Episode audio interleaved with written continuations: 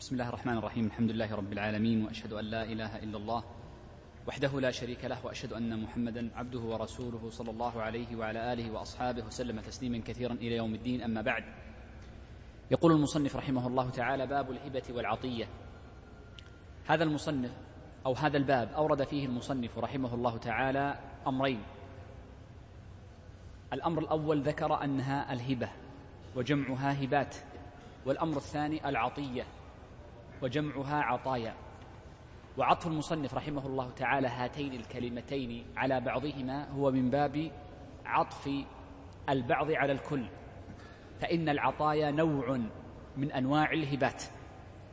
والفقهاء رحمهم الله تعالى عندما يطلقون لفظ العطية فإنهم يعنون بها معنيين لا معنى واحد. وكلا هذين المعنيين يورد في باب الهبات. المعنى الأول هو الهبة للأبناء. فإن المرء إذا وهب لأبنائه شيئا فإن الفقهاء يسمونها بالعطية العطية للأبناء. وأفردت بهذا الاسم لأن لها أحكاما تخصها. والمعنى الثاني للعطية قالوا هي الهبات التي يبذلها المريض في مرض في مرض مخوف. إذا كان المريض قد مرض مرضا مخوفا ثم تبرع تبرعات مالية فإنها تسمى عطايا. إذا فالفقهاء يطلقون كلمة العطية على أحد معنيين وكلا المعنيين هما من الهبات لكنها هبات من بعض الأشخاص إما من الأب لأبنائه ومورثيه وإما من من المريض مرضا مخوفا لغير لوارث أو لغيره. يقول المصنف رحمه الله تعالى وهي أي الهبة باعتبار الفعل قال التبرع بتمليك ماله المعلوم الموجود في حياته غيره. اولا قوله التبرع يدلنا على أن عقود الهبات هي في الحقيقة نوع من التبرعات. هي نوع من التبرع فهي تبرع وليست من صور الإباحة وهذا فرق بين الأمرين. فإننا قلنا من أسباب التملك إما أن يكون بالعقود وإما أن يكون بالإباحات. والتفريق بين كونه عقدا وبين كونه عقد تبرع طبعا بين كونه عقد تبرع وبين كونه إباحة يؤثر في اختلاف حقيقة بعض العقود. وأضرب لذلك مثالا واحدا. فالفقهاء مثلا يقولون من تبرع لآخر بالصوف الذي على ظهر الشاه فإنه لا يجوز. فما يجوز للشخص أن يهب صوف شاة لغيره لأنه تبرع بمجهول لا يعرف كم مقدار هذا الصوف فلا يجوز ذلك وستأتي معنا المسألة بعد قليل. لكن لو كان من باب الإباحة جاز إذا قال أبحت لك هذا الشيء. والفرق بين الاثنين واضح فإنهم يفرقون بين الإباحات وبين العقود. في آه، فروقات كثيرة أشرنا لها في أول باب إحياء الموات. إذا فقول المصنف إنه تبرع يفيدنا الإفادة الأولى أنه ليس من عقود الإباحات وإنما هو عقد فليس من صور الإباحات وإنما هو عقد. الأمر الثاني أنه عقد تبرع لا يقصد به المعاوضة. إذا فقولنا تبرع يخرج من ذلك أنه ليس إباحة وليس معاوضة وإنما هو عقد قصد به التبرع فإنه يبذل ما في يده مجانا. قال بتمليك ماله. قوله بتمليك أيضا يفيدنا تأكيد المسألتين السابقتين أنها ليست إباحة وإنما هي تمليك فلا بد أن يكون تمليكا كاملا. وقوله ماله يدلنا على أنه لا يصح أن يخرج هذا التصرف وهو العقد الهبة إلا ممن كان مالكا للمال. فغير مالك المال لا يصح تصرفه بالهبات ولو كان ناظرا على الوقف أو وصيا على الأبناء أو وكيلا. فالوكيل لا يصح تصرفه بالهبة إلا أن يكون مأذونا له بها. فمآل تصرفه بالهبة بإذن الأصيل. وبناء على ذلك فإن هؤلاء الوكلاء والنواب في الحقيقة لا يتصرفون إلا التصرف النافع دون الذي فيه بذل بلا عوض. وهذا فائدة معنى قوله ماله. الأمر الثاني فيما يفيده قولنا إنه بتمليك ماله يدل على أن الشخص إذا وهب مالا ليس في ملكه فإنه لا يصح مثل ما ذكرنا في البيع. فإن العقد على بيع ما لا يملك لا يصح فكذلك هبته لا بيعه ولا هبته. قال ماله المعلوم.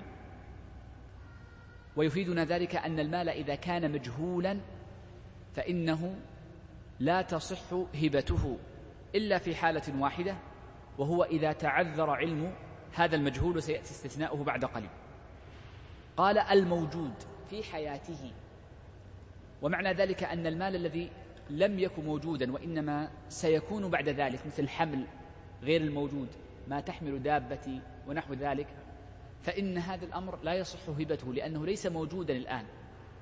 فلا فلا يملك المرء التبرع بمال غير موجود. قال في حياته لأنه لو علق هذا العقد على الوفاة فإنه يكون وصية. وهنا على مشهور المذهب أيضا نأخذ مسألة مهمة.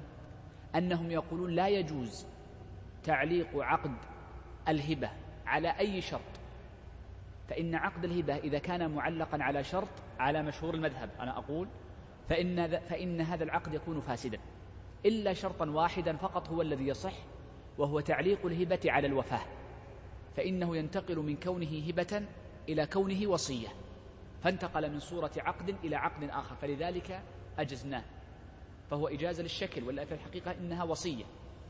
إذا نستفيد من ذلك أن المرأة لو قال لآخر وهبتك هذه السيارة إن فعلت كذا أو إن جاء فلان أو إن أذن فلان ونحو ذلك فإنهم يقولون إن هذا العقد غير صحيح. ولو قبضه صاحبه إلا أن ينشئ عقدا جديدا بهبة أخرى بعد ذلك. يقول المصنف رحمه الله تعالى فإن شرط فيها عوضا معلوما فبيع. المرء إذا وهب لغيره سلعة وعند هبته له هذه السلعة قال أشترط عليك أن تعطيني كذا سواء كان هذا المشروط يعادل قيمة هذه السلعة أو أقل أو أكثر. فنقول إن هذا الشرط يصح لكن لا بد أن يكون معلوما فلا يصح له أن يشترط شيئا مجهولا. إذا من وهب لغيره هبة واشترط فيها عوضا مقابل. أعطيك سيارتي على أن تعطيني الشيء الفلاني. نقول إنه عقد صحيح. بشرط واحد وهو أن يكون هذا المشروط العوض معلوم. لأننا إذا صححنا هذا الشرط فإن العقد ينقلب إلى عقد البيع. ولذلك قال عمر رضي الله عنه كما في الموطأ من وهب هبة لعوض فهو بيع. فهو بيع. إن رضي هذا الثمن الذي جاءه وإلا فإنه يحق له الفسخ إذا لم يعطه العوض. فيقول له أريد أن ترد لي الهبة التي وهبتك إياها. إذا فينقلب العقد إلى عقد بيع. ولذلك قال المصنف فإن شرط فيها عوضا معلوما فبيع. شكلها هبة لكن حقيقتها بيع. هذه الجملة فيها قيدان مهمان أو فهمان نأخذهما من هذا المنطوق. الفهم الأول قول المصنف إنه لا بد أن يكون قد شرط لأنه قال فإن شرط. ومعنى ذلك أن الواهب إذا لم يشرط لفظا العوض فإنه لا يلزم هذا العوض. ولو كان ذلك معروفا عرفا بينهم. إذا الهبة التي لا يوجد فيها شرط فإنها لا تقتضي العوض. ولو كان معروفا عرفا. أحيانا قد يكون بين الناس عرف أن فلانا من الناس لا يعطى الهدية إلا لأجل أنه يعطي بدلها.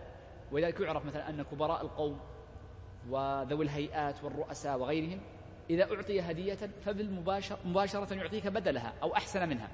فالناس يهدون لهم لا محبة لهم وإنما لما يردونه إليهم بدلا عنها. هذا يسمى عرفا.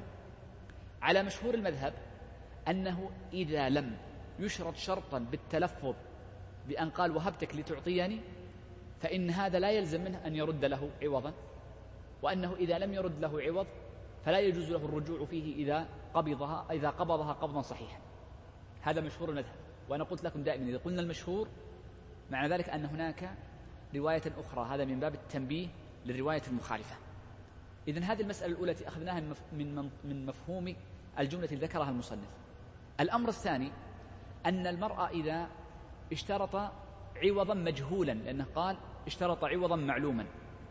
فلو اشترط عوضا مجهولا قال وهبتك هذه السيارة على أن تعطيني ناقة أو على أن تعطيني شيئا. فقال الناقة غير غير معلومة المعالم فالناقات تختلف من مبلغ قليل إلى مبلغ عال ولذلك فيها نوع جهالة.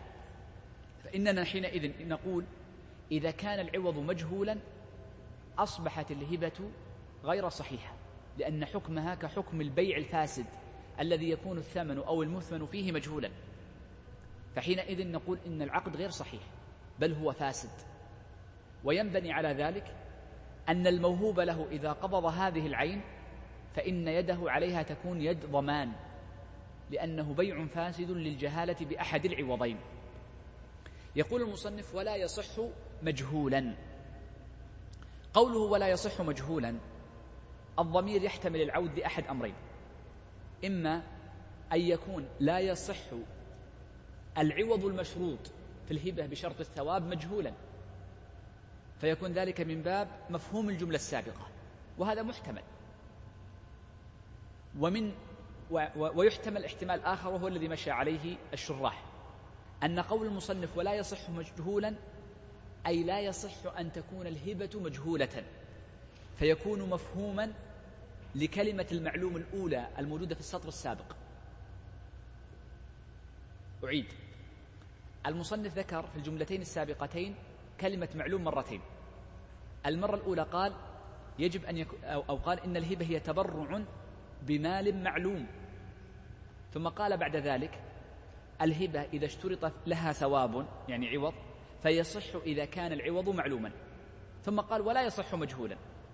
يصح أن نقول إما المجهول هو الهبة فيكون الجملة الأولى وإما أن يعني عكس مفهوم الجملة الأولى وإما أن يكون المجهول المراد به العوض الذي اشترط في الهبة بقصد الثواب.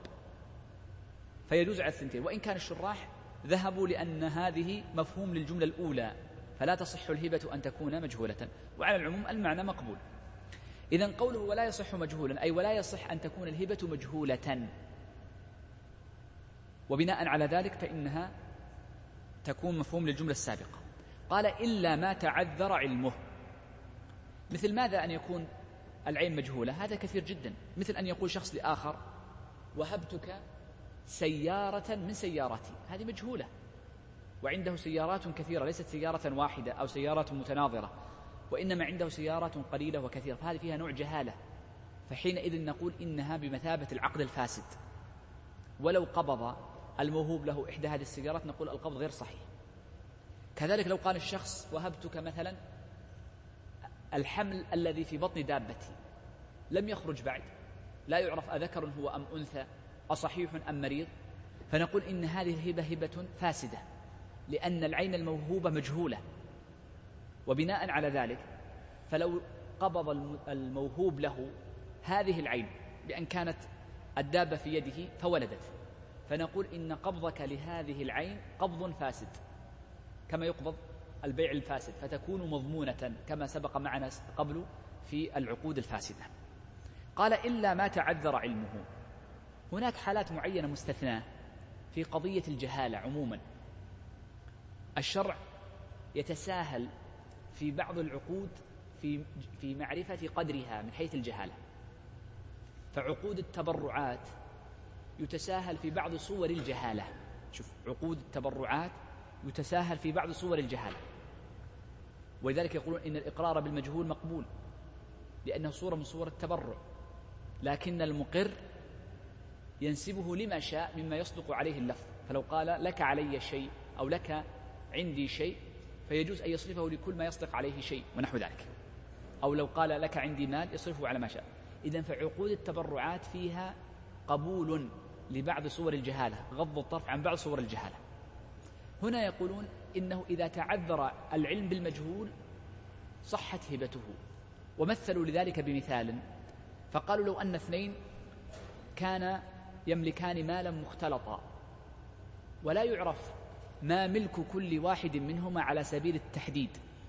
لا على سبيل أنه نسبة مشاعة ولا على سبيل التعيين لملكه. فأنا أملك أنا وأنت نوعا من الطعام أو أرضا لكن لا نعرف كم ما هي النسبة بالضبط. قالوا فيجوز لكل واحد من هذين الشريكين أن يهب لصاحبه الجزء المشاع الآخر مع أنه مجهول لا أعرف كم مقداره. قالوا لأنه في الحقيقة لا ضرر عليه في ذلك لأن الذي سيكون متهبا سيكون يملك العين الباقية كاملة. فلا يكون فيه نزاع مع غيره هذا من جهة. ومن جهة أخرى أنها من صور التبرعات التي لا ضرر فيها. يقول الشيخ بعد ذلك وتنعقد أي الهبة بالإيجاب والقبول. لا بد في الهبة أن يكون فيها إيجاب وقبول لأنها من العقود الثنائية. هناك عقود أحادية مثل الوقف ليس فيه إيجاب ولا قبول. وهناك عقود ثنائية لا بد فيها من الإيجاب والقبول ومنها الهبة. فالهبة لا بد فيها من إيجاب وقبول. والإيجاب يكون من الواهب والقبول من من الموهوب له. قال والمعاطاة الدالة عليها. إذن هذه المعاطاة وهي الدلالة الحالية تقوم مقام الإيجاب وتقوم مقام القبول. فلو أن شخصا قال لآخر وهبتك هذه العين فجاء الموهوب له فقبض هذه العين قبضا يدل على رضاه بهذه الهبة. نقول إن مجرد القبض, القبض هذا للدلالة العرفية فهو بمثابة قبول الهدية. قال خذ هذا الشيء فأخذه وجعله في جيبه. هذه بمثابة القبول. فنقول إنه قبول وقبض لأن القبض يدل على القبول والزيادة طيب. قال وتلزم بالقبض بإذن الواهب. هذه مسألة مهمة جدا. فيجب أن ننتبه لها وهي من أهم مسائل باب الهبة. أعيد مسألة ذكرتها قبل وأكررها هنا لأن هذا هو محلها. قلنا إن القبض في العقود له ثلاثة حالات أو ثلاث حالات. الحالة الأولى القبض أحيانا يكون شرطا لصحة العقد. وهذا قلناه في باب الصرف. فإن الصرف إذا لم يكن فيه تقابض فالقرض فالعقد باطل. وقلناه أيضا في باب السلم. فإن السلم إذا لم يعجل الثمن فإن العقد باطل. فهنا القبض شرط لصحة العقد. الحالة الثانية أن يكون القبض شرطا لنقل الملك. شرط لنقل الملك. العقد صحيح والملك ثابت لكن لا يجوز للشخص أن ينقل ملكه عن هذه العين لطرف ثالث حتى يقبضه. وهذه تكلمنا عنها في البيع وقلنا إن المذهب أن هذا إنما هو خاص في المكيلات والموزونات وتكلمنا عنها في محلها. فقلنا إن لا يجوز للشخص إذا اشترى مكيلا وموزونا من الأطعمة ونحوها أن يبيعها إلا إذا قبضها حتى يجري فيها الصاعان كما قال عليه الصلاة والسلام. الأمر الثالث هنا هناك عقود القبض شرط لاستقرار الملك. لاستقرار الملك. وهذا إنما هو خاص بالهبة. وما في معنى الهبة؟ كالعطية وكالصدقات لأن الصدقات نوع من أنواع الهبات كما نعلم. فالشخص إذا وهب لآخر عينا وقبلها باللفظ فقط فقد ثبت الملك لكن الملك ناقص. ولا يكون تاما ومستقرا إلا إذا قبض هذه العين الموهوبة بإذن الواهب وبناء على ذلك وهذه هي الثمرة فإننا نقول إن العين الموهوبة قبل قبضها قبضا صحيحا يكون الملك فيها ماذا؟ ناقصا ليس تاما. وبناء على ذلك فإنه يجوز للواهب أن يرجع في هبته قبل القبض. الأمر الثاني أنه في إحدى الروايتين في المذهب لكون الملك ناقص فلا زكاة في هذه العين لأن من شرط الزكاة الملك وأن يكون الملك تاما مستقرا. وهنا الملك ناقص لأنه لم يقبضها بعد. فهنا الموهوب له لا يزكي هذه العين الموهوبة لأن احتمال أن يرجع فيها صاحبها فطبعا هذا هو مشهور المذهب و آه، لا يصح له كامل التصرف فيها ولذلك فإنه لا يزكيها. إذا ثمرة قولنا إنها شرط في ال ال في استقرار الملك ثمرتها كبيرة جدا كما ذكرنا قبل قليل. طيب ما الدليل؟ ما الدليل؟ الموهوب له. أما الواهب فإنه يزكيها.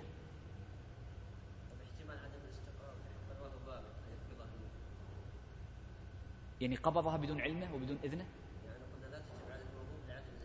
لعدم الاستقرار لكنها ما زالت في معنى ملك الواهب مستقرة مثل مثل المال العقود الموقوفة. هناك عقود موقوفة صحتها مثل بيع الفضولي كما مر معنا. فإنه يكون في ملك الأول حتى يأذن من هو علق على إذنه تصحيح العقد. فالزكاة تزكيها الأول. طيب آه نرجع لمسألتنا هنا. ما هو الدليل على أن القبض شرط؟ نقول ما ثبت أن, عمر أن أبا بكر الصديق رضي الله عنه لما حضرته الوفاة قال إني كنت قد نحلت عائشة رضي الله عنها نخلا لي بالعالية فلو قبضته لملكته كذا قال رضي الله عنه ولكنه في الورثة فرجع رضي الله عنه وعلل رجوعه بأن عائشة لم تقبض هذا المال وجاء أن عمر رضي الله عنه قضى بمثل ذلك. ونحن عندنا أمر وهذه من طريقة استدلال الإمام أحمد وكثير من فقهاء المسلمين أن ما قضى به الخلفاء الأربعة على سبيل الخصوص وكان قضاء مشتهرا فإن قوته تكون أقوى من قضاء غيرهم من الصحابة رضوان الله عليهم لقربهم من النبي صلى الله عليه وسلم ولظهور قضائهم فإنهم كانوا خلفاء المسلمين وكان في عهدهم الصحابة رضوان الله عليهم متوافرون فلا يقع خطأ من أحد من الخلفاء الأربعة إلا وقد أنكروا عليه. مثل عمر بن الخطاب رضي الله عنه حينما أخطأ وقال إنما الماء من الماء. أنكر عليه الصحابة كأبي سعيد وغيره فتراجع مباشرة. فأولئك الأربعة النفر بالخصوص أعني أبا بكر وعمر وعثمان وعلي رضي الله عن الجميع كانوا اجتهادهم ظاهر وبين وكان أغلب اجتهادهم إنما يكون بمحضر من الصحابة وبعلم منهم. ولذلك نحن نقول إن هؤلاء الأربعة اجتهادهم مقدم على اجتهاد غيرهم ويقوي اجتهادهم إذا لم يعلم لهم مخالف كما في هذه الحالة. طيب لكن يجب أن ننتبه لمسألة ذكر لها المصنف هنا في قوله وتلزم بالقبض بإذن الواهب. هذه الجملة نستفيد منها أمرين. الأمر الأول أن هذا القبض يشترط فيه أن يكون بإذن الواهب. فلو أن الموهوب له قبض هذه العين بدون إذن من الواهب. فنقول إن قبضه ليس بصحيح. لا بد أن يكون بإذن الواهب. لأن الواهب ما زال له نوع ملك على العين. فقبضه لها من غير إذن فيه نوع غصب لأنه يجوز له الرجوع فيها. ففيها نوع غصب. الشخص يجوز له أن يرجع فلو قبض العين بدون إذن ففيها نوع تعدي على حق الواهب. فلذلك الفقهاء قالوا لا بد أن يكون القبض بإذن الواهب لا بد أن يكون بإذنه. وأما القبض بدون إذنه فإنه لا يصح. وقبض والقبض بإذن الواهب كما سيمر معنا نوعان. إما أن يكون الإذن بعد العقد. بعد ما وهبه قلت مثلا لك وهبتك هذا الكأس. وخذه. أذنت لك بأن تقبضه. هذا قبض تابع أو لاحق للعقد. وقد يكون الإذن سابقا للعقد بأن يكون الكأس في يدك. أعطيتك إياه عارية ونحو ذلك. ثم قلت وهبتك إياه. فالقبض سابق الأول قبل الهبة. فهنا بإذنك ولكن الإذن سابق للعقد. فهو قبض حكمي. سيأتي بعد قريب الحديث عنها بالتفصيل. لكن أريد أن نعرف أن القبض لما قال المصنف وتنعقد بالقبض بإذنه أن أن اشتراط الإذن قد يكون سابقا وقد يكون لاحقا. اللاحق واضح. وأما السابق ففي كل عين كانت بيد الموهوب له قبل إنشاء العقد. طيب المسألة الثانية التي نستفيدها من هذه الجملة أن قول المصنف فإن ش... أن قول المصنف وتلزم بالقبض لم يستثني نوعا من أنواع الموهوبات مما يدل على أنه مطلق في جميع الموهوبات سواء كان مكيلا أو موزونا معدودا أو مذروعا جزافا أو غير ذلك. فجميع الأعيان الموهوبة فإنه لا تلزم إلا بالقبض لأن من فقهاء المذهب من قال إن هذا الحكم خاص بالمكيلات والموزونات فقط. مثل ما قلنا في نقل الملك. المذهب قلنا إنه إنما يشترط القبض في المكيلات والموزونات تتذكرون قلتها قبل قليل. فمن الفقهاء من قال ذلك أيضا هنا. لكن نقول مشهور المذهب أنها عامة في كل الموهوبات. قال إلا ما كان في يد متهب. المتهب هنا يعني الموهوب له. هذا هو المتهب. يقول إن القبض أحيانا يكون سابق. ذكرت قبل قليل بأن تكون العين في يده. مثل أن تكون العين في يده من باب العارية أو من باب الوديعة. قال احفظها عندك. ثم بعد ذلك قال قد وهبتها لك. أو كانت في يده بسبب عقد. كان أعطاه الدابة أو السيارة إجارة. ثم بعد ذلك قال وهبت لك هذه العين. فهذا قبض سابق. أو كانت اليد العين تحت يده غصبا. فنقول أيضا هذا يسمى قبض حكمي. لأن الهبة المتأخرة إقرار وإذ باليد الأولى. فكأنه قال وضع يدك الأول أذنت به. فهو بمثابة الإذن المتقدم. نعم. آه، قال إلا ما كان في يد المتهب فما كان في يد المتهب هنا فبمجرد التعاقد تصبح لازمة لا يشترط فيها قبض بإذن الواهب لأن القبض موجود حكما هذا يسمى القبض الحكمي. قال ووارث الواهب يقوم مقامه. هذه مسألة مهمة جدا تتعلق بموت الواهب وموت الموهوب له. والمؤلف ذكر حكم بيت موت الواهب ولم يذكر حكم موت الموهوب له. وسأذكر الحكم وأتلمس سببا لأن المصنف لم يذكر الحكم له. يقول المصنف إن موت الواهب لا يبطل العقد لا يبطله. إذا مات الواهب لا يبطل. وإنما يقوم وارثه مقامه. يقوم مقامه في ماذا؟ في أمرين. في الرجوع فيجوز للموهوب لأبناء وورثة الواهب أن يرجعوا. يرجعوا يقولون خلاص رجعنا إذا كان الرجوع قبل القبض. ويقومون مقامه أيضا بالإذن بالقبض. يجوز لهم أن يرجعوا بالإذن بالقبض. فيقولون انتظر هذه العين وهبك إياها أبونا أعطاك هذا البيت. سنمضي هبة أبينا. لكن انتظر. لن نعطيك إياها الآن سنعطيك إياها بعد سنة. نريد أن نستخدمها هذه السنة نستفيد منها. نقول يجوز ذلك الشيء. يجوز. لأنهم يقومون مقامه بالإذن. فوقت ما يأذنون بالهبة فإنها ترجع حينئذ آه، للموهوب له. إذا فقول المصنف ووارث الواهب يقوم مقامه يقوم في بالأمرين ذكرناها قبل قليل في الرجوع وفي الإذن. ويجوز لهم أن يؤخروا الإذن سنة وسنتين وثلاثا وعشرا إن شاءوا يجوز لهم. مطلقا يجوز ذلك. هذا يجوز لهم. أما الرجوع في الهبة فإن الفقهاء يقولون يجوز لقول النبي صلى الله عليه وسلم العائد في هبته كالكلب يعود في قيئه. فالنبي صلى الله عليه وسلم قال إنه كالكلب فدل على أنه قد رجع في قيئه فجاز. ولكن قالوا إنه مكروه لمن وهب لغيره هبة أن يرجع فيها. وكذلك الأبناء يكره لهم أن يرجعوا في هبة أبيهم من باب الكراهة لا من باب التحريم. وإلا من حقهم أن يرجعوا ويأخذوا المال لأنهم قاموا مقام الواهب. طيب. المصنف لم يتكلم عن حكم موت الموهوب له مع أن هذه المسألة مهمة جدا. وأظن والعلم عند الله عز وجل أن المصنف لم يذكرها لأجل قوة الخلاف فيها فإن فيها قوة ليست بالسهلة الخلاف عند المتأخرين.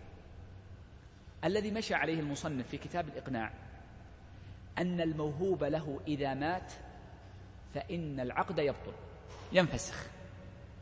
فتصبح العين ملكا للواهب. ما يقوم مقام ما يقوم وارثه مقامه. أعيد.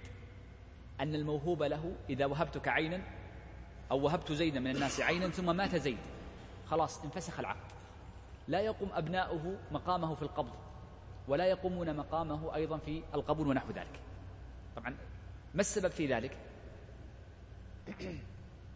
أنهم يقولون إن عندهم سببان طبعا. نبدأ أول شيء بالسبب الحديث النقلي ثم آتي بالمعنى. قالوا أما النقل فإنه ما جاء عند الإمام أحمد بإسناد حسن كما قال الحافظ من حديث أم سلمة رضي الله عنها أن النبي صلى الله عليه وسلم قال إني قد وهبت أو قد نحلت النجاشية. آه، أواقم من مسك وحلى يعني حلي يعني قطع من القماش ونحوها. وما أظنه إلا قد مات وأن هبتي مردودة إلي فإن رجعت إلي أعطيتك إياها. فهنا بين النبي صلى الله عليه وسلم أن موت النجاشي وهو الموهوب له يبطل العقد. وهذا الذي مشى عليه أغلب المتأخرين أن موت الموهوب له يبطل العقد. ما لم يكن قد قبض العين أو يعني قبضا بإذنه طيب. حتى لو كان قد قبلها مجرد قبول. موته قبل القبض يبطلها. من حيث المعنى ماذا قالوا؟ يقولون إن هذا القبض بمثابة القبول. وبناء على ذلك فإن الوارث لا يقوم مقام المورث في القبول. وهذا من الأشياء التي لا تورث وهو القبول في العقود فألحقوها بعقود البيوع. هذا تعليله. الرواية الثانية في المذهب وانتصر لها كثير من المتأخرين وإن كان الأغلب على الرواية الأولى أن موت الموهوب له لا يبطل العقد. بل يقوم وارثه مقامه في القبض إن شاءوا أو في الرجوع إذا تنازلوا عن حقهم لأنهم يصبحون قد ورثوا مثل باقي الحقوق التي تورث. وهذه الرواية قال عنها الحارثي إنها هي المذهب وجزم بها أنها المذهب جزما. والحارثي ألف كتابا في شرح المقنع وكانت له طريقة غريبة جدا أنه بدأ بآخر الكتاب قبل أن يبدأ بأوله. ولعل السبب في ذلك أنه قد اعتاد أن كثير من العلماء يبدأون بأول الكتاب ثم تنخرم المنايا قبل أن يكملوا كتبهم. أو لأن الناس عندما يبدأ في تأليف الكتاب يبدأ بقوة فإذا وصل إلى آخره ضعفت همته فلم يأتي بذلك التفصيل. هو أخذ آخر المعاملات آه، آخر الفقه وبدأ يتكلم عنه. فكان كلامه وتفريعه دقيق جدا بسبب أنه كان في بدء تأليفه. وتفريعه في هذه المسألة. ولذلك إنما ألف على آخر كتاب دون أوله. طيب. يقول المصنف ومن أبرأ غريمه من دينه. بدأ يتكلم عن شيء شبيه بالهبة حكما وهو الإبراء وهو إسقاط الدين الذي يكون في الذمة. الهبة قبل قليل إنما هي للأعيان المقبوضة. التي تكلمنا عنها قبل قليل إذا كانت لك عين عند أحد مقبوضة. بطريق صحيح أو بطريق محرم كغصب وعينه وغيره. هنا يتكلم عن إسقاط الديون وإسقاط الديون فيه شبه من باب الهبات. يقول ومن أبرأ غريمه من دينه.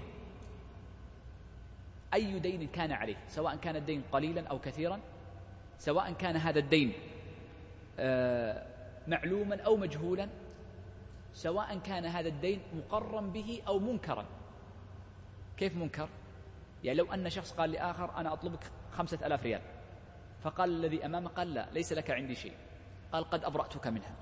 يقول يجوز مع أنه مجهول. قالوا لأنه باب التبرعات يتساهل في باب في باب.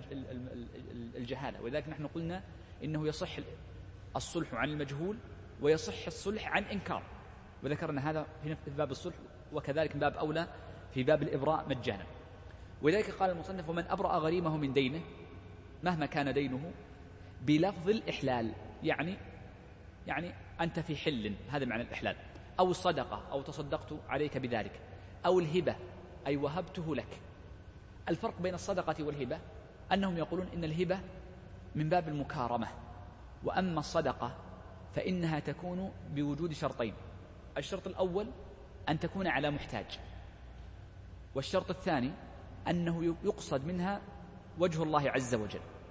وإلا فالحقيقة فإن الصدقة صورة من صور الهبات. قال أو الهبة ونحوها من الألفاظ برئت ذمته أي ذمة المدين. ولو لم يقبل. لو أن شخص قال لآخر يطلبه مالا خمسة ألاف ريال فقال أسقطت الدين اللي في ذمتك أو أنت في حل منه. نقول سقط الدين وإن لم يقبل المدين سقط. لا يلزمه أن يرده لأن عندهم قاعدة أن الإسقاط لا يشترط فيه القبول بخلاف المعاوضة. ولذلك الإبراء هو إسقاط بخلاف الصلح فإنه يشترط فيه الرضا والقبول سواء عن كان بعض من المال أو عن كله. تكلمنا عن الصلح بالتفصيل. يقول المصنف ويجوز هبة كل عين تباع. أي عين يصح البيع عليها بأن يكون فيها منفعة وأن تكون المنفعة مباحة متقومة فإنه يصح هبتها. قال وكلب يقتنى. هناك أشياء لا يصح بيعها ويجوز هبتها. من هذه الأشياء ذكر المصنف الكلب المقتنى. وقوله يقتنى يعني يدل على أنه يجوز اقتناؤه. فإن الكلاب كل لا يجوز اقتناء إلا ما أذن به الشرع وهو ما كان لحرث أو صيد. هي التي يجوز اقتناؤها دون ما عداها. فهذا النوعين من الكلاب هي التي يجوز هبتها لأن فيها منفعة مباحة. والمصنف لم يذكر من الأموال التي لا يجوز بيعها إلا الكلب فقط. وغيره من أهل العلم ومنهم المصنف في الإقناع ذكر أمورا أخرى منها النجاسات إذا كان فيها منفعة. فإن بعض النجاسات فيها منفعة كأن تكون سمادا فحينئذ يجوز هبتها لكن لا يجوز المعاوضة عليها بالبيع كما مر معنا. السرجي لا يجوز بيعه. وإن كان فيه منفعة. ومن ذلك المصحف فإن المصحف يجوز هبته ولا يجوز بيعه وسبقت معنا هذه المسألة. إذا فقول المصنف وكلب يقتنى لا على سبيل الحصر وإنما على سبيل التمثيل لما لا يندرج تحت قاعدة أن كل عين تباع يجوز هبته بل وبعض ما لا يباع يجوز هبته وليس كله. يقول المصنف فصل بدأ يتكلم عن مسألة العطية للأبناء وبعض الأحكام المتعلقة بالأخذ من مال الأبناء. يقول المصنف ويجب التعديل في عطية أولاده بقدر إرثهم. يقول إن من أعطى لأبنائه مالا غير النفقة الواجبة فإنه يجب أن يعدل بينهم في العطية. ودليل ذلك حديث جابر رضي الله عنه في قصة النعمان بن بشير لما نحى له أبوه نحلة فجاءت أم النعمان فقالت لا أرضى حتى تشهد النبي صلى الله عليه وسلم. فلما أشهد النبي صلى الله عليه وسلم قال أشهد عليه غيري فإني لا أشهد على زور لأنه سأله قبل ذلك أكل ولدك أعطيته مثل ذلك؟ قال لا. فسمى النبي صلى الله عليه وسلم إعطاء وتفضيل بعض الولد زورا والزور هو الباطل فدل على أنه لا يجوز وهو محرم ويجب تصحيحه. والعدل بين الأولاد إنما يكون كما ذكر المصنف بقدر إرثهم. يعني يعطي يعطى الولد ضعف ما تعطى الأنثى. لما جاء عن قتادة وغيره أنه قال إن هذه قسمة رضيها الله عز وجل لنا بعد وفاتنا فنرضاها في حياتنا. هذه قسمة ارتضاها الله عز وجل في قسم المال بعد الوفاة للأبناء فيكون في الحياة كذلك. طيب عندي هنا مسألة مهمة جدا قبل أن نتكلم في قضية من الملحق بالأولاد. هذه المسألة المال الذي يعطيه الأب لأبنائه. كل مال يعطيه الأب لأبنائه هل يلزم فيه العدل أم لا يجب؟ لا نقول مساواة وإنما نقول العدل لأن الذكر يعطى ضعف ما تعطى الأنثى. نقول لا فإن ما يعطيه الرجل لأبنائه ثلاثة أنواع. النوع الأول ما كان من باب النفقة الواجبة والنفقة الواجبة لا يجب فيها العدل. وإنما هي مقدرة بالكفاية مثل الأكل والشرب والسكنة وغير ذلك من الأمور المتعلقة بالكفاية.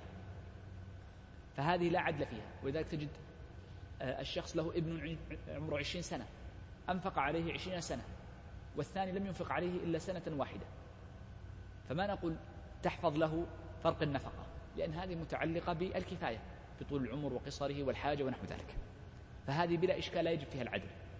النوع الثاني العطايا العامة. فهذه يجب فيها العدل وجها واحدا في المذهب.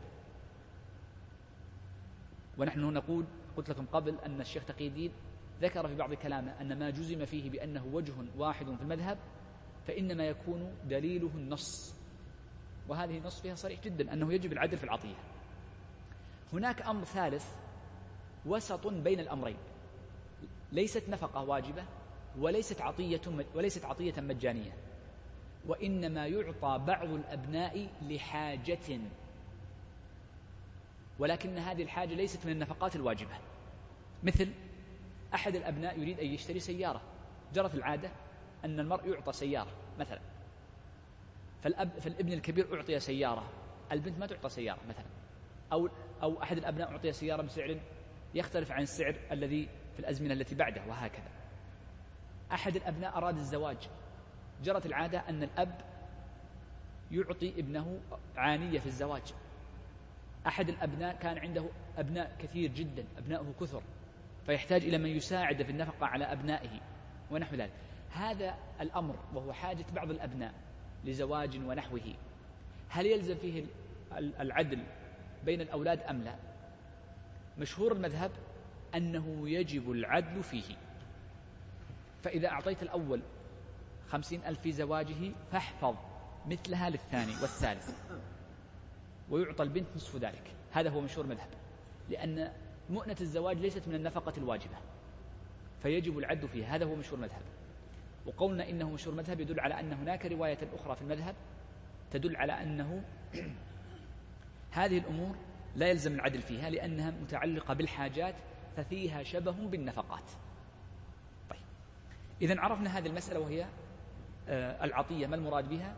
وأنها ثلاث أشياء. الأموال التي يصرفها الأب على أبنائه.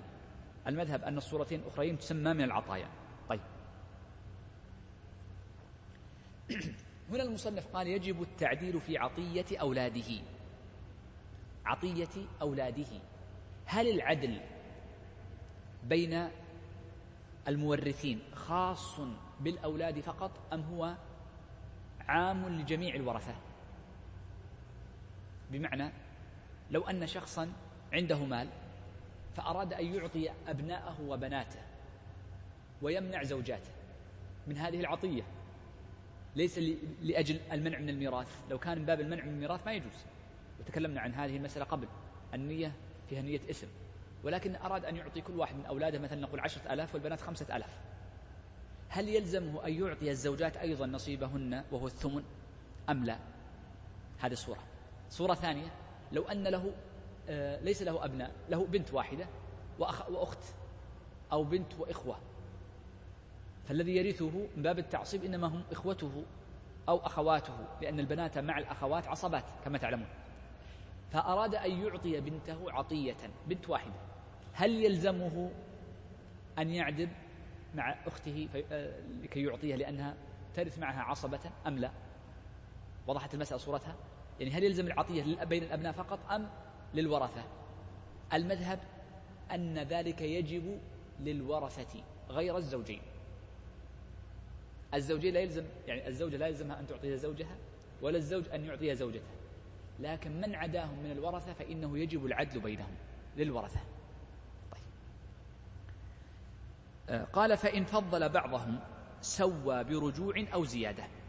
يعني إن أعطى بعض الورثة دون بعض أو بعض الأولاد دون بعض فإنه يجب أن يسوي بينهم في العطية بأن يكون على قدر الإرث برجوع بأن يرجع ويتملك المال كله أو بالزيادة بأن يزيد الثاني فيعطيه مثل ما أعطى الأول إذا كانوا ذكورا أو كلاهما إناث. قال فإن مات قبله أي مات قبل أن يسوي بينهم في العطية بالرجوع أو الزيادة ثبتت. أي ثبتت العطية. ولا يجوز له أن ولا يجوز للورثة أن يبطلوها بعد وفاته. وهذا هو مشهور المذهب أيضا. فلو أن رجلا أعطى أحد أولاده أرضا ولم يعطي الباقين نقول أنت آثم. ويجب عليك أن ترجع أو تعطي الباقين مثل ذلك. فإن أبى ثم مات. فإننا حينئذ نقول العطية ثابتة ولكن الإثم على الميت. ولذلك جاء في قول الله عز وجل يوم يجمعكم ليوم الجمع ذلك يوم التغابن أشد الناس غبنا ثلاثة. ومنهم رجل جمع المال من حله ومن غير حله وأنفقه في غير ما أمر الله عز وجل فإذا مات أخذه مورثه فأنفقه فيما أمر الله عز وجل فللمورث الأجر ولل ولل فللوارث الأجر وللمورث الإثم والغرب. فهذا الابن لما نحل هذه النحلة فإنه ثابتة ولا يلزم الرجوع فيها على مشهور المذهب. طبعا الرواية الثانية اختيار الشيخ تقي الدين أنه يجوز لباقي الورثة أن يطالبوا بفسخ العقد بعد الوفاة. طيب. طبعا استثنوا من ذلك صورة واحدة فقط فقط من باب يعني ضبط المسألة أن نعرف ما هي الاستثناءات. أنهم يقولون لو كانت العطية في مرض الوفاة فإنها تكون باطلة. لأن كل عطية في مرض الوفاة فإنها وصية والوصية لا تكون لوارث. فقط من باب ربط المسائل بعضها مع بعض. يقول المصنف ولا يجوز لواهب أن يرجع في هبته اللازمة. معنى كونها لازمة أي قبضت بإذن إلا الأب وحده. والمراد بالأب الأب المباشر دون الجد. فيجوز له الرجوع في هبته بعد القبض المأذون فيه. قال وله أي للأب وحده أن يأخذ ويتملك من, من مال ولده ما لا يضره. أي ما لا يضر الولد ولا يحتاجه أي يحتاجه الولد.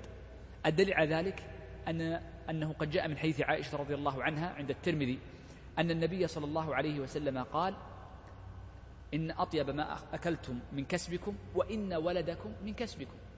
فدل ذلك على أن المرء يجوز له أن يأخذ من مال ولده. وهل هذا الحكم خاص بالأب فقط أم بالأم والأب؟ مشهور المذهب أن هذا خاص بالأب فقط. وأما الأم فإنه لا يجوز لها أن تأخذ من مال ولدها. ونقل الموفق في المغني رواية أخرى. لكن مشهور المذهب أن هذا خاص بالأب فقط. وأما الأم فلا يجوز لها أن تأخذ من غير إذن من مال ولدها. قال المصنف ما لا يضره ولا ولا يحتاجه.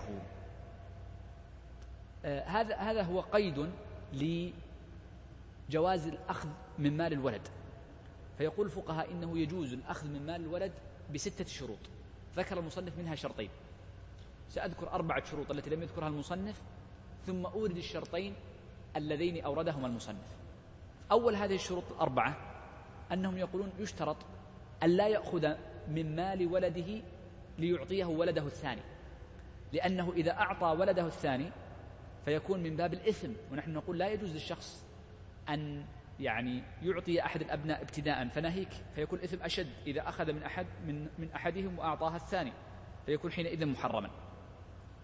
الأمر الثاني أننا نقول إن الأخذ من مال الإبن يجب أن لا يكون في مرض موت أحدهما. لا في مرض موت الأب ولا في مرض موت الولد. لأن كل تصرف في مرض الوفاة كما سيمر معنا بعد قليل إنما هو من باب الوصايا. الشرط الثالث أنه لا بد أن يكون الابن والأب كلاهما مسلما أن يكونا مسلمين. فلو كان أحدهما ليس بمسلم فإنه لا يجوز حينئذ الأخذ من ماله. الأمر الأخير أنه لا بد أن يكون المأخوذ عينا لا دينا. لا يكون دينا بمعنى أنه لا يأخذ دينا في ذمته في ذمته عنه وإنما لا بد أن يكون عينا مقبوضة لذلك يقول لا بد أن يقبض وسيأتي بعد قليل الكلام عنها. بقي شرطان ذكرهما المصنف. أول هذين الشرطين أنه لا بد أن يكون ما أخذه الأب من مال ابنه فاضلا عن حاجة ابنه زائد عن حاجته. وذلك قال المصنف ما لا يضره ولا يحتاجه. فيجب أن يكون زائدا عن حاجة الولد لأن حاجة الولد مقدمة على حاجة أبيه. ولذلك فإن الشخص إذا كان عنده فضل ماء فيعطيه غيره إن احتاج إليه. وأما إن لم يكن عنده فضل ماء فيجوز له أن يمنع الماء ومثله يقال في الطعام للمضطر ونحو ذلك. الشرط السادس هو أنه يشترط أن يكون التصرف بعد القبض. ما يجوز للأب أن يتصرف في المال الذي أخذه من ابنه إلا بعد أن يقبضه من ابنه. لا بد أن يقبضه من ابنه. وهذا القبض لا يشترط فيه الإذن لأن أخذ الأب من مال ابنه لا يشترط فيه الإذن. وذلك يقول المصنف فإن تصرف هذا مفهوم الشرط الثالث ذكرناه قبل قليل.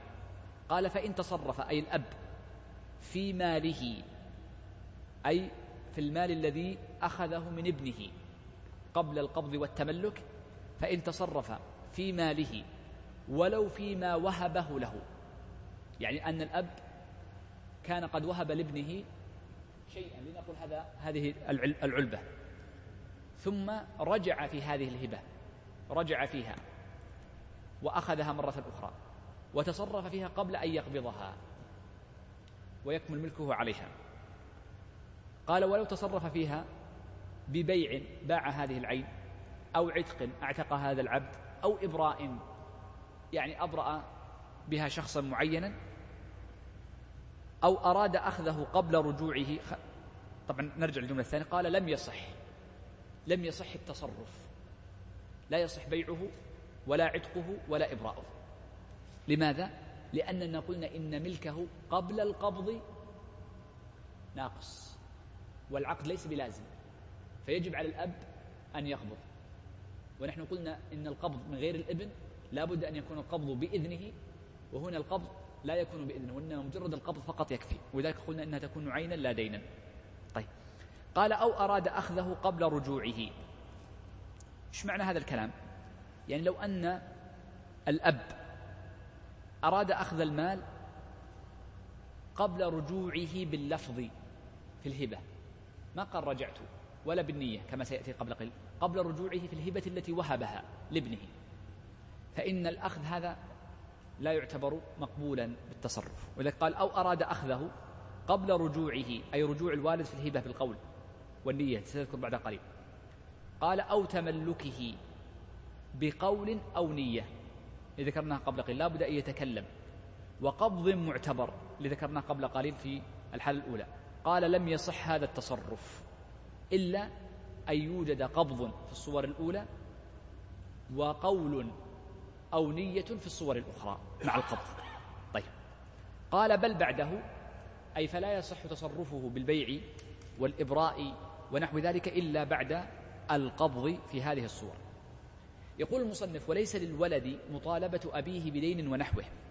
يقول لا يجوز أن الابن يرفع دعوى أمام القاضي على أبيه. وهذه من مفاريد المذهب أنه لا يجوز للقاضي أن يسمع دعوى من ابن على أبيه في حق مالي إلا حقا واحدا وهو النفقة الواجبة. وسنتكلم إن شاء الله في باب النفقات. ما الذي تجب فيه النفقة الواجبة؟ وهي أربعة ثلاثة أشياء سنذكرها في محلها. فلا يقبل تسمع دعوى ابن على أبيه في حق مالي إلا في النفقة فقط لأن الأب يجوز له أن يأخذ من, من ابنه. وبناء على ذلك فلو أن ابنا رفع دعوى على أبيه أنه أخذ من ماله من غير حق نقول لا تسمع لا يسمعها القاضي في مشهور المذهب. لو أن ابنا رفع دعوى على أبيه أنه ليس عادلا في عطيته ولم يسوي بين أبنائه لا تسمع على مشهور المذهب. نعم يأثم الأب لكنها لا تسمع. وهذه من الأشياء التي تكون يعني آه، قصد الفقهاء فيها. طبعا غير قضية الدليل لأن مال الابن لأبيه قضية مراعاة بر الابن بأبيه. فإن أباك من المكانة العالية الواجب فيها احترامه وإجلاله حتى لا يجوز رفع الصوت عليه ولا يجوز أحيانا أذيته بل إن الصحابة كانوا يمتنعون من التقدم على آبائهم وأمهاتهم كما في قصة أبي هريرة تعرفونها؟ فمن باب أولى أن من الأذية للأب أن تخاصمه أمام قاض ولذلك منع الفقهاء من ذلك. هذا هو مشهور المذهب. وأما ما عليه العمل عندنا في المحاكم فهو على الرواية الثانية وهو أن الابن يجوز له أن يداعي أباه. فيما يجوز له أن يداعي فيه كعدم العدل في العطية وغير ذلك من الأمور. طيب. قال إلا نفقته الواجبة عليه فإن له مطالبته بها وحبسه عليها لأنه حق واجب بإيجاب الله عز وجل على الأب. فيجوز حبس الأب بها إذا كان مليئا مماطلا. لأنه جاء في حديث آه، آه، ابن الشريد أن النبي صلى الله عليه وسلم قال لي الواجد ظلم يحل عقوبته وعرضه. عقوبته قال وكيع بحبسه. نعم. الباب الأخير أو الفصل الأخير يقول المصنف فصل في تصرفات المريض. وهذا النوع من التصرفات يسمى بالعطايا كما ذكرنا قبل قليل. قال من مرضه غير مخوف كوجع ضرس وعين وصداع يسير فتصرفه لازم كصحيح. واضح. جميع تصرفاته من بيع وشراء وهبة وغيرها صحيحة. قال ولو مات من هذا المرض لأنه ليس مرضا مخوفا. قال وإن كان مخوفا. معنى كونه مخوف أي أن المريض يخشى أنه يموت بسببه. قال كبرسام وذات جنب ووجع قلب ودوام قيام ورعاف. هذه أمراض يعني كانت تعرف في الزمان الأول بمسميات معينة. في هذا الزمان اختلف ما سببها. ذات, ذات الجنب بعضهم يقول إنها نوع من أنواع بعضهم يقول إنها هي الكبد مرض الكبد وبعضهم يقول هي الكلى. ما ندري بالضبط ما هي ذات الجنب بتصنيف ال ال يعني الأطباء المعاصرين. وعلى العموم هي أمراض سابقة. لكن يهمنا هنا قوله وأول فالج الفالج هو الشلل. فالشخص إذا أصيب بالفالج في أوله يعني عندما في أول إصابته احتمال كبير أن يموت ويكون خائفا. فأول ما يأتي الشخص الفالج فإنه حينئذ أو الفالج فإنه حينئذ يكون مخوفا. فتصرفه حينئذ يعتبر من الثلث إذا مات منه. وأما إذا امتد أمده فإنه يصبح غير مخوف. لأن الشخص يجلس سنين وهو مشلول نصفه أو نحو ذلك. قال وآخر سل في بداياته يكون ليس مخوف وإنما في آخره يكون المرض. قال والحمى المطبقة التي تأتيه دائما. لأن هناك حمى غير مطبقة مثل حمى الربع تأتي كل أربعة أيام. وهكذا. قال والربع أيضا. تأتي كل أربعة أيام. نعم. والربع. قال وما قاله طبيبان مسلمان عدلان. إنه مخوف. إذا قال الطبيبان مسلمان إنه مخوف حينئذ نحكم بأنه مرض مخوف. قال ومن وقع الطاعون ببلده فإنه يعتبر في تلك البلد مخوف وإن لم يصب بالطاعون. قال ومن أخذها أي المرأة إذا أخذها الطلق فإنه لا يلزم تبرعه لوارث بشيء. كل تبرع يحدث من هؤلاء فإنه لا يلزم تبرعه لوارثه بشيء. يعني لا يصح. وقوله لا يلزم يعني لا يكون واجب النفاذ كالوصية ولا يكون واجب النفاذ كالهبات. ولم يعبر بكونه باطلا مطلقا لأنه يكون معلقا على إذن باقي الورثة. فإذا أذن, أذن باقي الورثة وأجازوا هذا التصرف والعطية صحت ولذلك قال لا تلزم فتكون معلقة على إذن باقي الورثة. قال ولا تلزم تبرعه لوارثه بشيء لأن النبي صلى الله عليه وسلم قال لا وصية لوارث ولا بما فوق الثلث إلا بإجازة الورثة لها أي بالأمرين. إذا مات منه أي إذا مات من هذا المرض المخوف وإن عوفي فكصحيح. يعني إن عافاه الله عز وجل فإن تصرفه يعتبر لازما كتصرف الصحيح. طبعا هذه الأمراض التي ذكرها المصنف كما ذكرت لكم هذه موجودة في الزمان الأول قد لا تعرف بهذه المسميات الآن. والعبرة في المرض المخوف إنما هو الآن بالمعيار الأخير ذكره المصنف أن يقول طبيبان إن هذا المرض مرض مخوف يخشى منه المرض يخشى منه الوفاة. قال ومن, ومن امتد مرضه بجذام أو سل أو فالج ولم يقطعه بفراش فمن كل ماله. يعني أنه إذا امتد المرض في هذه الأمراض ذكرها المصنف ولم يعني يكون هناك قاطع له بنوم دائم وامتداد ل يعني غيبوبة ونحوها فمن كل ماله يعني أن تصرفاته ليست كحكم الوصايا وإنما من رأس المال. قال والعكس بالعكس فإنها تكون من الثلث. يقول المصنف ويعتبر الثلث عند موته. يعني متى يحسب الثلث؟ ليس من عند الإنشاء العقد وإنما عند الوفاة. فقد ينقص ماله بسبب نفقة عليه أو بسبب عارض من العوارض التي طرأت عليه. ثم بدأ المصنف وختم به هذا الباب بالأشياء التي تفارق فيها العطية الوصية. نحن قلنا إن العطية تأخذ حكم الوصايا لكنها تفارقها بثلاثة أشياء. الشيء الأول قال يسوى بين المتقدم والمتأخر في الوصية. ويبدأ أو يبدأ بالأول فالأول في العطية. هذا أول فرق من الفروقات بين عطية المريض وبين الوصية. لو أن المريض أوصى قال أوصي أن لزيد خمسين ألف بعد وفاته هذه تسمى وصية. ولو قال في مرضه المخوف لزيد خمسين ألف فهذه تسمى عطية. تأخذ حكم الوصية. لكنها ليست وصية. ما الفرق بينهما؟ من ثلاثة أوجه. الوجه الأول أن في الوصايا يسوى بين المتقدم والمتأخر. كيف؟ رجل ثلث ماله عشرة ألاف ريال. تركته كل ثلاثين ألف. ثلثه كم؟ عشرة ألاف. فوجدنا له وصيتين. الوصية الأولى أنه بعشرة ألاف ريال. والوصية الثانية أوصيت لزيد بعد وفاته أن يأخذ عشرة ألاف ريال هدية أو وصية. وأوصى بوصية ثانية لمحمد بعشرة ألاف ريال.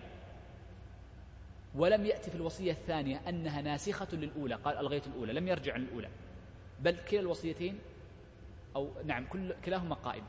فنقول يسوى بينهما فيقتسمان المال بينهما بالنسبة والتناسب. هذا يأخذ خمسة وهذا يأخذ خمسة. وضحت الصورة في الوصية كيف جاءت؟ طيب. لو كانت من باب العطية كيف؟ رجل في مرض وفاته المبلغ الذي عنده الثلث عشرة ألاف كما قلنا قبل قليل فأوصى للأول بثمانية والثاني أو خلينا نقول المثال الأول أوصى لزيد بعشرة وأوصى لمحمد بعشرة فنقول نبدأ بالأول فيعطى العشرة والثاني إن فضل له شيء وإلا فلا شيء له. هذا الفرق الأول بين الوصية والعطية بأن العطية يقدم الأول على الثاني وأما الوصية فإنه يسوى بينهم فإن وسع الثلث لهم جميعا فالحمد لله وإلا اقتسموه بينهم بالنسبة والتناسب. الفرق الثاني بينهما قال لا يملك الرجوع فيها يعني أن العطية لا يملك الرجل الرجوع فيها إذا قال لمحمد عشرة ألاف. لا يجوز له الرجوع لأنه نوع إقرار نوع إقرار فلا يملك الرجوع. بخلاف الوصية فإن الوصية يجوز له أن يلغيها وقت ما يشاء لأنها معلقة على الوفاة وهذه باتة وما كان, وما كان باتة لا يجوز الرجوع فيه. الفرق الثالث قال إنه يعتبر القبول لها عند وجودها ويثبت الملك إذن. يعني إذا وجدت وجدت العطية وكانت يعني أقل من الثلث. طبعا لابد أن تقيد بأنها أقل من الثلث أو بالثلث. قال والوصية بخلاف ذلك. الوصية لا عبرة بالقبول إلا بعد الوفاة. لأن القبول يجب أن يكون عند وجود سبب الملك وهو الوفاة. لأنها معلقة على الوفاة. وأما العطية فإنه مجرد قبوله لها في الحياة يكون قبولا للمال لأنها منجزة وليست معلقة على الوفاة. بذلك نكون بحمد الله عز وجل. انتهينا من كتاب باب الوصايا واختصرنا في آخره لأجل وقت. في الدرس القادم بمشيئة الله عز وجل نبدأ بكتاب الوصايا. أنهينا اليوم باب الهبات ودرس القادم بمشيئة الله عز وجل نبدأ بباب الوصايا. أسأل الله عز وجل الجميع التوفيق والسداد وصلى الله وسلم على نبينا محمد. طبعا آه، بعد انتهاء الدرس عندي بس ثلاثة أمور أريد أن أستشيركم فيها.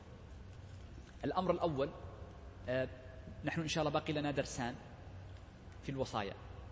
تريدون أن ننهيها في درسين أو يعني نطول في الدرس القادم في درس واحد ننهيها؟ أظن بعض الشباب عنده اختبارات. متى اختباراتكم شيخ عبد الرحمن؟ باقي كثير؟ ثلاثة أسابيع. زين أجل ناخذها في أسبوعين مناسب لكم. شيخ أنتم عندكم اختبارات؟ شيخ حسن تريد أن ننهي الأسبوع القادم أو بعد أسبوعين؟ باب ترى سنأخذ يمكن ما ننتهي إلا عشر ونص. ما رأيكم وش الأحسن؟ أو بعد يمكن يمكن نزود على عشر ونص أيضا. سمي شيخ. نأخذ المغرب والعشاء. مناسب يا شيخ؟ إذا إذا الأسبوع القادم والأسبوع اللي بعده ينتهي. خلاص. إذا هذا عشان يكون الوصايا. أنت مشكلة عندك شيخ حسن. مشكلة عليك المغرب. عندك مشكلة أذكر. طيب هذا الأمر الأول. إذا أنهينا من من الوصايا نكون بحمد الله أنهينا المعاملات كاملة وننتقل للفرائض وللنكاح. إذا أنهينا الفرائض نكون أنهينا ثلثي الكتاب تماما. طيب اقترح أحد الإخوان الأسبوع الماضي اقتراحا وهو أن الفرائض يشرح على سبيل الاستقلال. يجعل له دورة يومين مكثفة إما الضحى أو العصر. والإخوان في المسجد يعني أعجبهم هذا الرأي. فهل واقترحوا وقتا أنه بعد رمضان إن شاء الله نجعل يومين مكثفين بسبورة أو ثلاثة أيام نحددها في نهاية الأسبوع ويكون فيها الفرائض فقط بحيث أننا مع بداية السنة نبدأ بالنكاح. لأن بعض الإخوان يريد الفرائض وحدها بعض الإخوان ليست له رغبة في الفرائض. فنجعل فيها دورة في يومين يمكن نتعب فيها شوي. يعني آخر أسبوع قبل الدراسة يمكن آخر يومين. عاد شوف وقت مناسب مع الإخوان في المسجد لأن عندهم نشاطات في المسجد. فهل يناسبكم ذلك؟ إن وافقتم أعطيتم الاعتماد. إن لم توافقوا رجعنا على عملنا الفصل القادم نبدأ بالفرائض. ما رأيكم؟ من اللي كان أختار حضرة أنت شيخ مالك. أنت صاحب الاقتراح. نعم. مناسب شيخي؟ أو أنت شيخ أنت صاحب الاقتراح. مناسب شيخي؟ آه هذه آه نعم أنت صاحب الاقتراح. ممتاز. جزاك الله خيرا. جزاك الله خير شيخ يحيى. مفصلة هذه. طيب مناسب الاقتراح هذا يا شيخ يحيى؟ نجربها في الفرائض إن كانت مناسبة. أنا اقترحت هنا يعني لو هناك دورة فيما يتعلق بالدعوة سبحانه وتعالى لأن بعض الطلبة قد يخرج صح. هناك مثلا الإسلام تفيد إلى الله سبحانه وتعالى عندك. أنا أنا بقرأها وأكلمك شيخ يحيى. خلاص بإذن الله عز وجل. جزاك الله خير. إذا إذا هذا الأمر الثاني. الأمر الثالث آه، الإخوان اقترحوا في المسجد بما أننا انتهينا من المعاملات أن يكون هناك اختبار في المعاملات وفي آه، العبادات. يكون هناك اختباران مع الدورة إن شاء الله مع الفرائض. في وقت دورة الفرائض.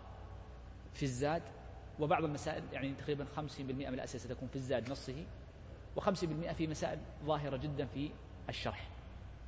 ومن اجتاز الاختبار سيعطى شهادة متعلقة إما بالنصف الأول أو النصف الثاني سواء حضر الدرس أو لم يحضره أهم شيء يحضر الاختبار. مناسب هذا الشيء؟ ستكون أسئلة إن شاء الله سهلة لكن قد تكون العبادات لها اختبار والمعاملات اختبار. إما أن نجعل العبادات قبل الدورة أول يوم الدورة نبدأ فيه إيه ونجعل الاختبار في الأخير أو نجعلها في اليوم الأول عاد ليناسبكم. ثم بعد ذلك الإخوان يقولون سيكون هناك شهادتين في العبادات وشهادة في المعاملات ثم بعد ذلك الثلث الأخير تكون فيه شهادة ثالثة شهادتين أوليين وشهادة في إتمام الكتاب بعد ذلك. الشهادات. ما شاء الله. أنا والأخوان متفقين معك.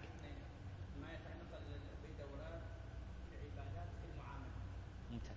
فلو كانت الشهادات على نفس الدورات في نعم ستكون الشهادة الأولى في في إجتازة ليست حضر يعني أنه حضر لن, لن يختبر إلا من سمع على الأقل أشرطة أنه قد حضرها واجتازها واجتاز الامتحان في العبادات والثاني في المعاملات والثالث ربما في الثلث الأخير من الكتاب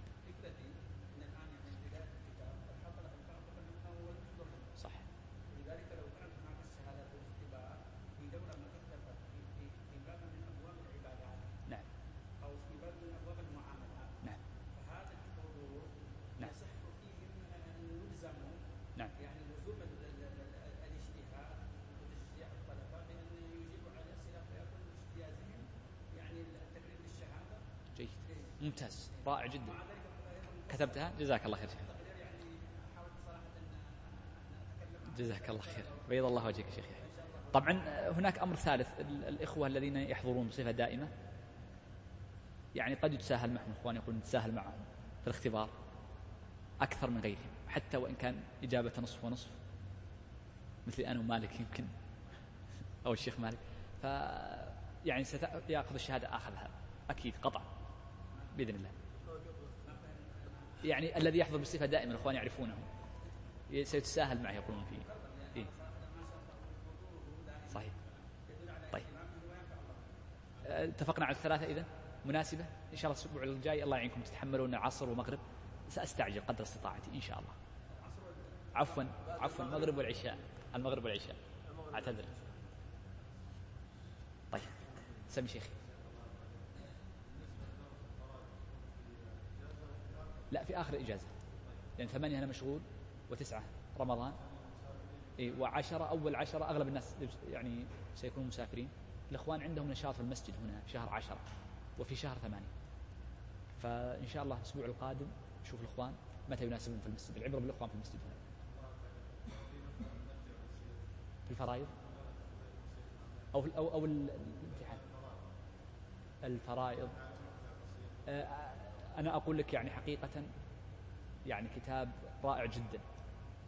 ليس لأجل محبتي لمؤلفه لكنه هو كذلك.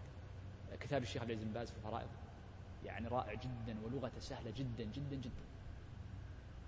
ويعني نفع الله بهذا الكتاب نفع عظيم جدا.